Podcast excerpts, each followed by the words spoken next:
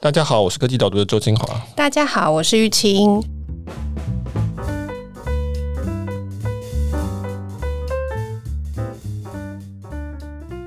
先祝大家新年快乐！真的新年快乐！再过几天就要过新年了，迫不及待结束二零二零年，赶快换一个新的一年。对，赶快换一个。这一年的记忆实在是太辛苦了，真的真的哇！今年事情真的太多了，是导读写起来也很辛苦，因为事情很多这样。对，然后今年最后一篇文章，Michael，你可以想象一个没有身份证的时候吗？对，我有点没办法想象，如果没有身份证会是什么样子。就是其实有一些国家，像美国，大概最有名是没有所谓的身份证，它有一些驾照啊，什么 Social Security 这种，但它没有一个统一的身份证。但我们在台湾已经很习惯了，身份证就是去哪里都是身份证，有身份证什么事情都能办，没有身份证就什么事情都不能办。但就觉得好像也蛮方便的，所以好像很难想象说一个没有身份证的世界。但其实你仔细想看，身份证的的用途只是说国家来界定说我跟你有一个权利义务关系这样子，但是并没有说你一定要用身份证才能去买车啊、去住旅馆啊、去干嘛干嘛。但现在所有人都用身份证来确认你的身份，至少是你的身份证号。比如说你申请信用卡，你像我昨天买电影票，我都要输入一个身份证号。那真的啊？对啊，对啊，线上线上购票的时候，对啊，我觉得还蛮奇怪，就那种注册会员的时候。其实没有说一定要这样做，只是因为他这样真的是很方便。因为这个号码就每个人都会有一个，除了政府以外，所有的机关就会觉得说，那就用这个来辨识你是最可靠的，而且你会比较用心的去保护这个号码。然后大家都可以统一这样，但其实并没有特别的理由说一定要大家都有一个身份证。我一开始想这个题目的时候，也觉得我应该还好吧，很多时候也没有真的需要身份证。但是一想到说很多需要辨识的时候，他需要确认真的是你以及这个人有这个意志的时候，他就会想要用身份证号来确认这个事情，然后就会常常用到。好像带着又很麻烦，但是没有时候又好像很多不方便的样子。在台湾，我觉得大家已经习惯了，就是觉得说身份证就是身份证嘛，反正本来就应该有身份证，大家都已经觉得理所当然了。这一篇文章讨论的就是说，台湾政府要推数位身份证，打算在明年要开始试办，原来是今年底就要开始换发了，四年之内要换发完毕，所有人都要强制的要换成数位身份证。那现在因为有很多争议，然后再加上疫情的关系，所以要延到明年开始试办。的确，这一篇作为今年的年底的文章是不错的，因为它其实牵涉到。科技的问题、隐私权的问题、治安的问题，还有国家跟人民的权利义务的问题，都是我们这一年来常碰到的问题。而且跟台湾很有关系。对，就我们以前也有讨论资料啊、隐私啊，都有讨论过。可是都就是国外的企业在发生的事情啊。那今天这个主题就是跟我们自己蛮切身相关的。对，我们都会写说啊，中国怎么样怎么样很可怕、啊、危险啊，然后哎、欸，台湾也要来。对啊，所以又是台湾的一个状况，所以我觉得从各方面来讲，都是一个还不错的年尾的最后一篇文章。嗯，不过我们在进到这个正式讨论以前，很高兴跟大家宣布，我们这一个礼拜节目也有广告了。然后是一个以线上课程订阅平台 Sofasoda。对，那 Sofasoda 中文应该叫做沙发汽水嘛，就是，那它是一个线上课程平台。那我看到这个题目还蛮喜欢的，这个广告。的原因就是因为它是用所谓的成长思维，就是 growth mindset 这个来打造一系列的职场课程。那 growth 这个在西谷过去的五年到十年是一个非常重要的一种新的思维，基本上是针对用户去设计，然后去实验，然后去找出成长的机会的这样子的一种思考方式。那他们把这个做成一个线上课程。他们是明年二月要开始上线，所以现在在招创始会员。嗯，另外一点就是说，他们是采用每一季订阅的这个方案，提供线上的影音的内容，所以这些我都觉得是蛮好，就订阅制啊，然后课程呢，影音又是 growth mindset，全部都我都是喜欢的，嗯、都是很符合我的口味，所以我还蛮高兴他做我们的广告主。那他们现在在招创始会员。那如果是现在去订阅成为他们的创始会员的话，他们第一季会有一个一整天的一个大会的活动。那我看了这个讲者的名单，我也觉得是很不错，因为都是第一线，是真的在业界在从事这方面，不管是你做。用户体验啊，产品设计啊，等等，或是做社群的开发的这些人来教导，所以我觉得这是一个还蛮现代化的内容以及现代化的一种课程方式。对，就是他们有强调说，他们是以机会定一个主题的。那这一届主题就是用户成长，所以这个算是一个比较新的一种类别。然后他们这一季就会围绕这个主题去讨论。那也欢迎大家就是上网搜寻 Sofasoda，Sofasoda 它的意思就是说让大家在沙发上，然后像喝汽水一样轻松就可以学习的，直接上网搜寻他们就可以看到他们的活动。回到今天的主题的话，就是讲数位身份证这个事情。那其实这个题目从二零一三年开始研议，今年说要开始试办。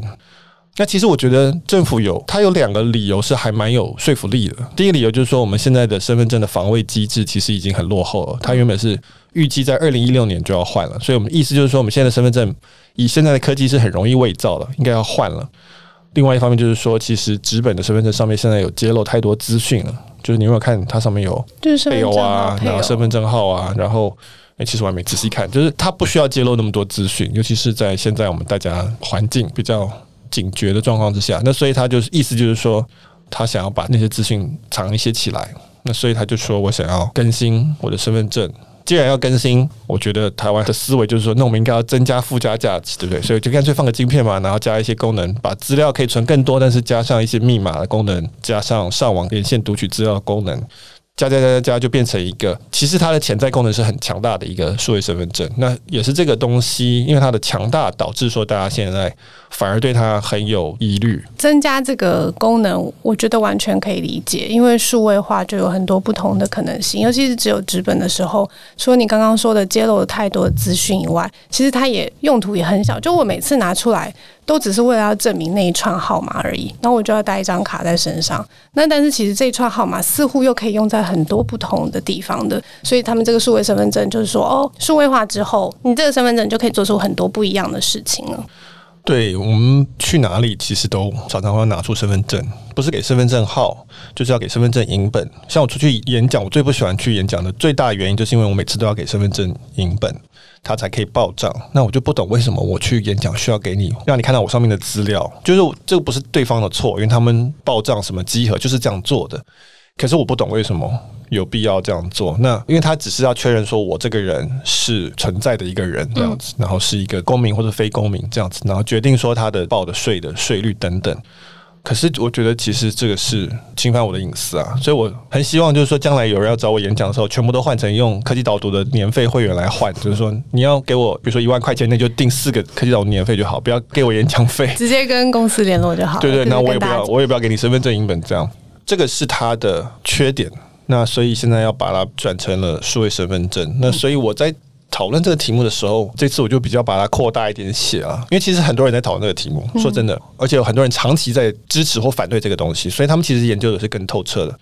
那所以我就想要说，从一个比较科技角度来看这件事情，所以我在文章里面其实是从另外一个广的角度来看这个东西啊，我用了一个字叫做可辨识性，就是 legibility，意思就是说，身份这个东西是为了要让我们这个人变得可以辨识。可以辨识出来。那我一开始举的例子就是农田这个例子哈。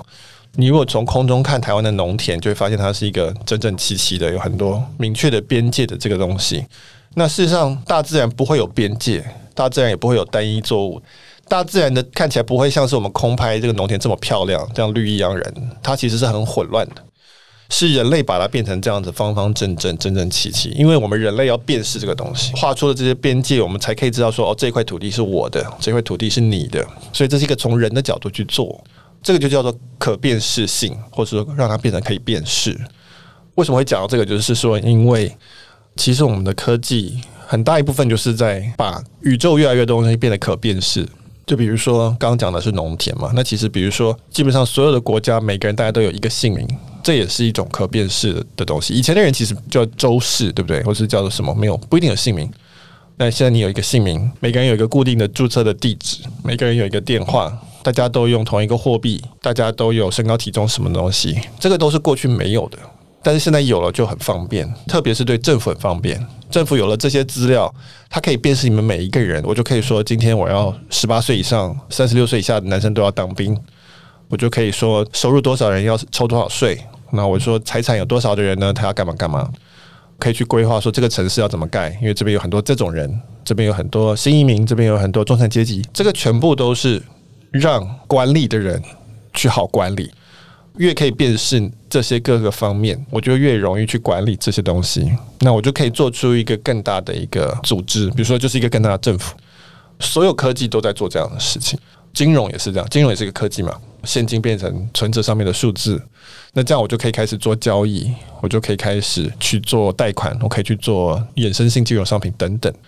工厂也是，工厂是一个非常量化的东西，所以它要把所有东西都变得非常可辨识。我的材料有哪些东西进来，每个都要可以辨识。那我出去的产品每个都可以辨识。在没有工厂之前，其实我们的产出跟输入其实都是没有的那么可以辨识的。所以每一项科技，它其实都在做这样的事情。对，就是我在看这个数位身份证的这个议题的讨论的时候，有一个状态是，其实你可以想象说，哦，它好像可以做很多事。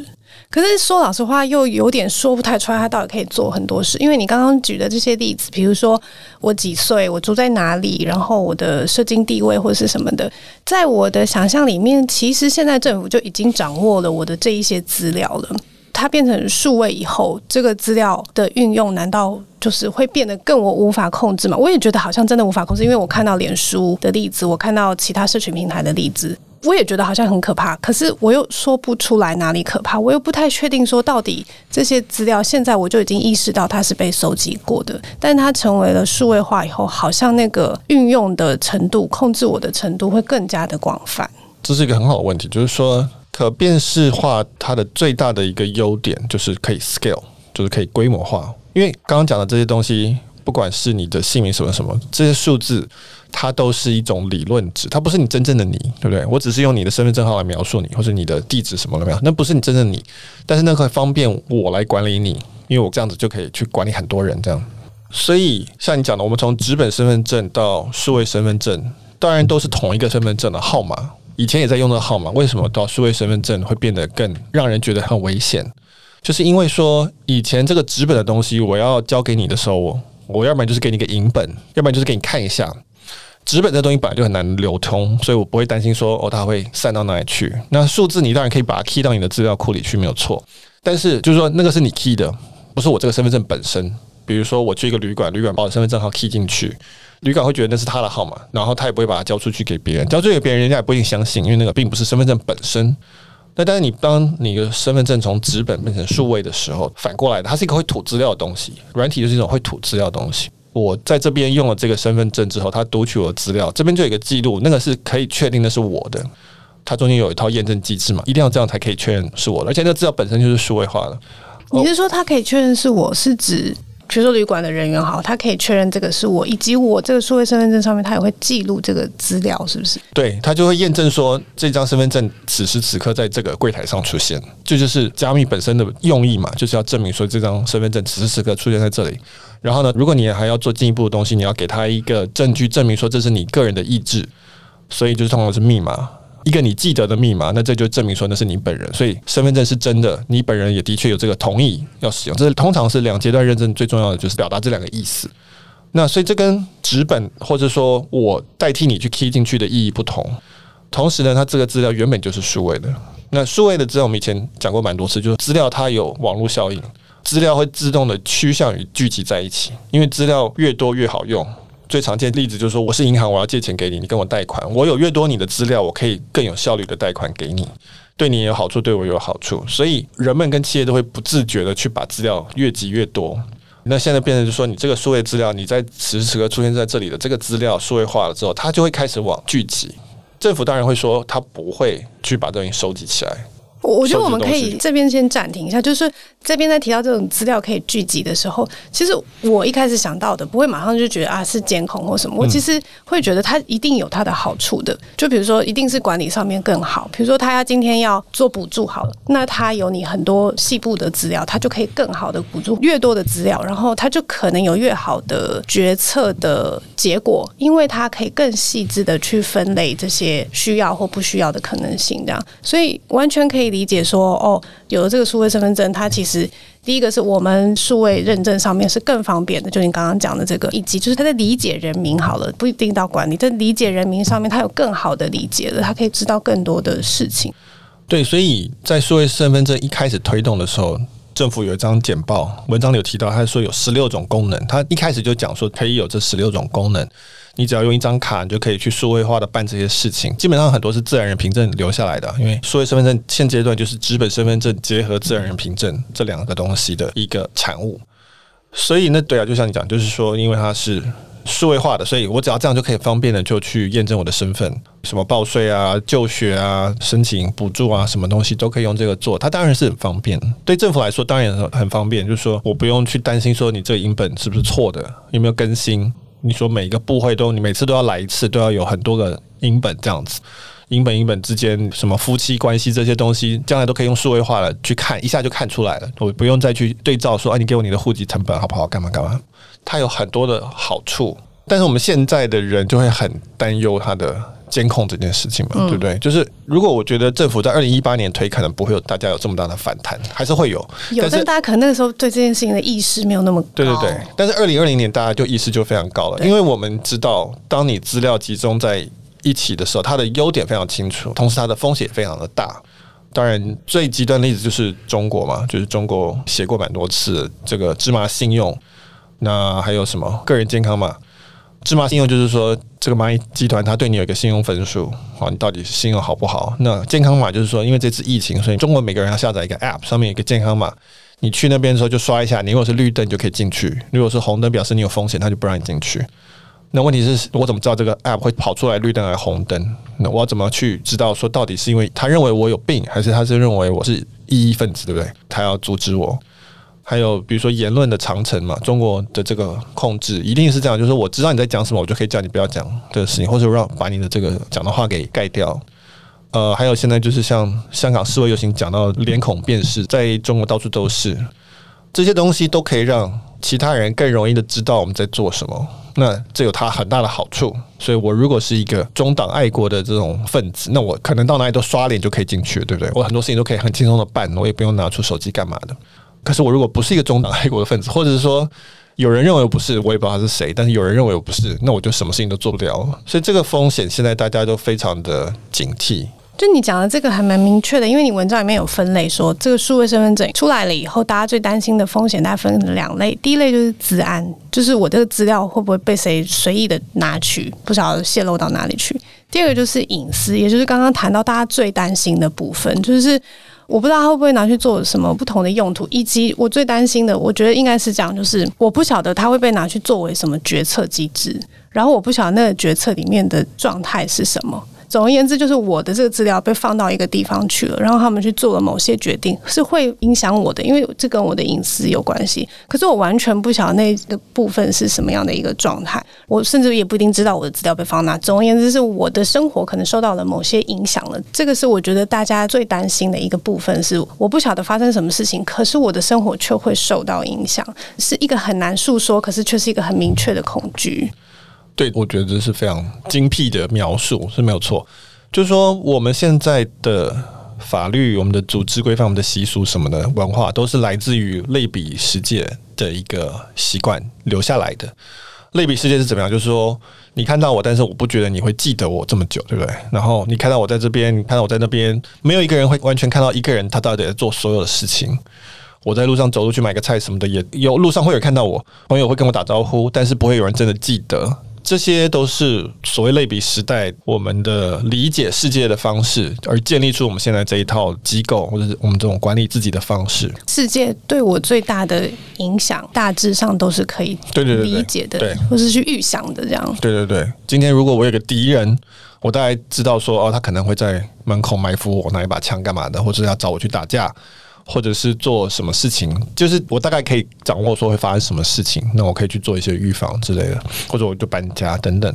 到了数位的时代，就是大家会讲说隐私，隐私很重要。这个数位身份证很多人在讲隐私，其实隐私分成很多面向，其中一个面向就是说不想我的资料给别人看到。那还有一个面向就是你刚刚讲，就是说我不知道有什么风险存在。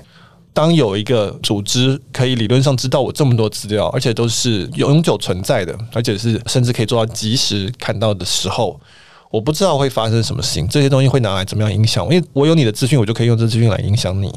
那我不知道它会怎么样影响我。所以今天假设我一个敌人，那个敌人拥有这些资料，他在政府里面的话，他有很多可能对付我的方式，我现在连想都想不出来，对吧？降低我的信用分数，让我进不了医院，让我提不了钱，让我上不了火车。或者是说，让我导航的时候把我导到一直在塞车的地方，等等，对不对？很多是我连想象都无法想象出来的。那所以，就像你讲的，就变成是说我有没有办法去不只是控制说他不要拿到我的资料，我的资料必须要被删除。那还有一个就是说，我能不能够去控制，或者说去影响说他怎么使用我的资料做决策的方式？就是我不希望我的资料被滥用嘛。是不是就是你文章里面提到的？你认为这个是在数位身份证政府的解释里面比较弱的一环，就他就是好像没有在解释这一部分的疑虑，就对了。对，就很实物面的来讲，如果讲到数位身份证这个东西的话，就是说现在最大的批评，我最同意的批评，就是说政府会一直强调说它治安没有问题，嗯、然后他会说就是内政部在推的，他说内政部不会去动的资料，可是问题是说没有任何的法律或是机关来。去执行这些自律的部分。换句话说，如果有人偷看这个资料怎么办？有没有人会被罚？谁会出来罚他？谁会出来抓他？这个没有法律。内政部说他会好好的做。我们假设我们相信他。事实上，我相信我预设所有的政府机关，至少现在的政府机关，他不是有意要做任何坏事。但是我同时也认为，所有的机关，不管是谁啦，你只要有那个权利做坏事，总是会有人做坏事。那所以内政部说他不会做，我相信现在的内政部长他不会做。但是我怎么知道下一任内政部长会做？我怎么知道一个很小的部会他有没有能力去控制自己，对不对？因为这个是需要钱的嘛，这是需要教育的，这是需要训练的，这是需要人才的。这种你有让他不要做坏事的诱因，所以内政部是一个大部可能可以。但是你如果今天到一个乡镇里的城市的时候，你怎么知道会发生什么事情？那所以我们就需要有一个机制，让我们人民可以比较放心。大家就呼吁说要一个专法，要一个专门的机关。至少你要有一个明确的机关，是说将来出现这种事情，就是你这个机关的包，就有人要去负责去抓这个事情等等。那这个都没有，只是说内政部长说相信我，政府说相信我们，这样相信这个制度很安全，相信这个技术是不会被攻破的等等。从风险控管的角度来讲，不可以相信任何人。对对对，就是。讨论的方式可以是说，应该有一个负责的机关，就是我们要有一个可以询问的对象。我都是从比较从使用者的角度来看，就是我都会想说，那有没有一个最后的保险机制？就是假设我真的被影响了呢？假设我的资料被滥用，我有没有一个地方可以去提出告诉吗？或者是提出一些申请或什么的？就是至少要让我有一个可以回应的管道吧。就现在看起来变成是说。这个我们都会好好的处理，然后我们资料库是分开，不会互相流通等等的。但是好像到我个人层次的时候，我永远都没有一个可以回应的地方。这也是很好一点，就是说，第一个是权责，对，有人出错了，他要就要被抓去监牢里。那第二个就是说，它的运作是不是透明的？就是我可以直接看，那我不要去等说有人出错了被抓到去，对吧？我们干脆就直接让大家可以看得到就好，因为现在讲开放政府嘛，政府运作本来就应该是让人民可以看得到。那所以你的资料到底是怎么流来流去的？谁取用哪些资料？这些应该要留下记录，然后让至少人民可以去调阅这个资料。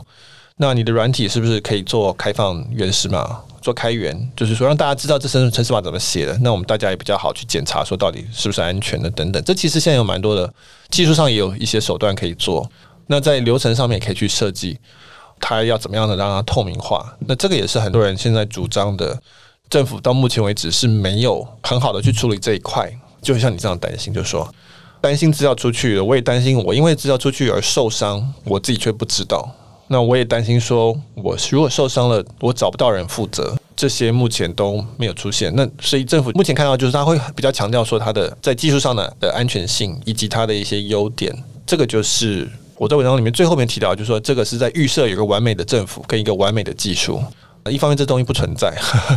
另外一方面，这也就是显示说，他没有去理解到说，这整个东西架构是一个理论性的架构。就我刚讲的可辨识性，这整个是一个理论架构，但实际上它并不是真正描述真实的世界。所以那个农田，它不是真的大自然嘛，对不对？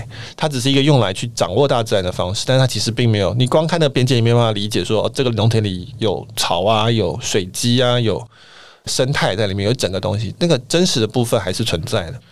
你不能用理论去以为那个就是真实，然后就想说啊，我这理论非常的完美，所以我就可以这样去管这个事情。通常这种东西它可以支撑到一个程度了，但你真的给它赋予太多的要求，说它最后会坏掉。那所以你要留一些空间，是让我们讲实物。实物就是 practical 的事情可以进来，就是说哦，就是实物的人发现说不行，就说虽然你的技术设计的很好，但是结果户政事务所的某一位工读生他搞不清楚状况，就会把你的身份证资料写在一张便利贴上面贴在荧幕上，那这怎么办？这个是理论无法解释，这是一个生态的天生的混乱的部分。那你要留一个空间，是让这些实物的智慧可以发生，好，可以有人进去，有流程可以进去去协助。那我觉得现在比较担心就是政府一直在想象一个完美的系统跟完美的制度。更完美的政府，这是不存在的。嗯，因为我你其实讨论过隐私非常多次，其实就在这个礼拜，你是不是也讨论了那个脸书跟苹果针对用户隐私的题目？也是也是在吵隐私的问题。对，对，就是这的确是一个蛮困难的问题。我也可以理解说，他不可能一开始就设计出一个非常好的制度出来。但因为我也没有做过监管研究过，我又不太确定这个东西是不是真的很难设计，还是怎么样设计。只是说我们目前看到的状况，就会像是好像都在跟我们说。没问题，可是我就是担心那个有问题的时候，但是那个有问题的时候该怎么处理，或者是说看到一点小问题，是不是我们就能够调整的这一个弹性，好像就没有看到，变成是一个完整的系统要突然要加诸在我的身上呢？这个是我们现在碰到隐私的一个很大问题，就是说我们不知道会发生什么事情。我们总觉得怪怪的，对不对？比如说，我这礼拜写苹果跟脸书，因为苹果说他不给用户的识别码，脸书就很气得跳脚，就脸书就少了一个资料来了解说到底是谁下载 App 啊，谁在 App 里面付钱等等，它会少一个资料，会比较困难一点。我们作为用户就会觉得说，好像给这资料也没有什么不行，但是总觉得有一个风险在。那个风险其实就是说，我们不知道真的脸书会还会拿来做什么哈，因为我们没办法控制脸书嘛。脸书的马克·祖伯格不对我们负责嘛。这个数位身份证也是类似意思，就是我们其实心里有一个根深蒂固的恐惧，说当我这些资料都可以这么容易的在软体上面被集合起来的时候，我们也不知道详细来讲是什么坏处，所以呢，我们只能统称为这个叫隐私权，就是说啊，这是本来就是我们的，你不应该拿。理论上这个不完全成立啊，哈，不见得说这资料是你，但是我们有个恐惧，这个是真实存在。就是我们担心说，你到底要拿我们的资料，真的会发生什么事情？我们不知道哈，所以它潜在的风险是未知的。在政府眼中，他就会觉得很无法理解啊。我可以想象，就说我们都想好了，我们也不会拿这资料干嘛？我们想不出来，我们滥用到底对我们什么好处？我们没有什么好处啊。但其实是未来潜在的可能的实用性是会出现的。我那个刚刚前面讲可辨识性，它可以规模化。我知道这讲的很理论。但是，就是像农田，它有了边界之后，它就有产权，有产权就可以拿来做贷款，就可以拿来做期货，就可以拿来做很多很多事情。